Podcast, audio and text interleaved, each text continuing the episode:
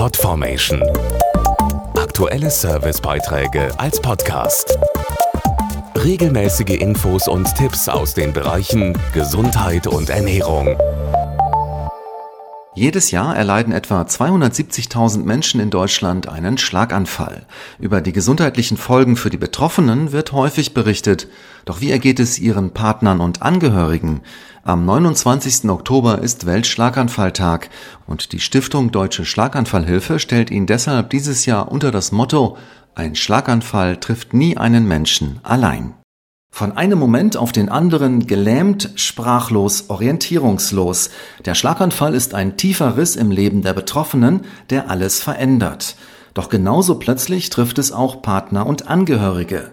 Auf einmal sind sie Fahrer, Motivator, Berater, Pflegender, Co-Therapeut oder alles auf einmal. Dazu Stefan Stricker von der Deutschen Schlaganfallhilfe. Nicht selten müssen die Angehörigen als eine Art Blitzableiter herhalten, weil der Schlaganfall häufig das Wesen der Betroffenen verändert.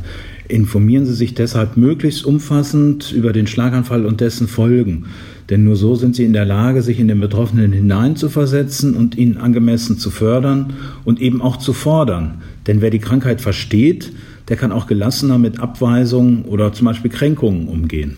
Oft neigen Angehörige auch dazu, sich bis zur völligen Erschöpfung aufzuopfern, womit aber niemandem gedient ist. Ein Tipp liegt Stefan Stricker deshalb besonders am Herzen. Wichtig ist, dass Sie bei allem Einsatz auch auf sich selbst achten und sich Auszeiten gönnen und weiter eigenen Interessen nachgehen und sich zusätzlich Hilfe von außen holen. Die Stiftung Deutsche Schlaganfallhilfe stellt zum Weltschlaganfalltag ihre neue Website vor.